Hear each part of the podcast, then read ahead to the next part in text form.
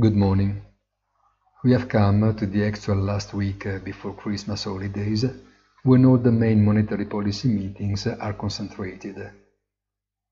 Wednesday is up to the Fed, which is expected to accelerate in the pace of reduction in security purchases.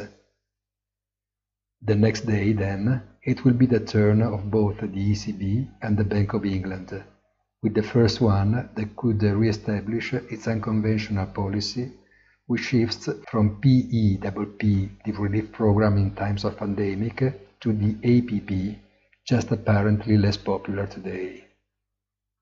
The old lady, let's say the Bank of England, which seemed to be more decision-making initially and more cautious afterwards, should follow the footprints of the Fed at least. Finally, on Friday, markets will pay lesser attention to the Bank of Japan, whether because of the geographical distance or because of the addiction to the never-ending control of the yield curve.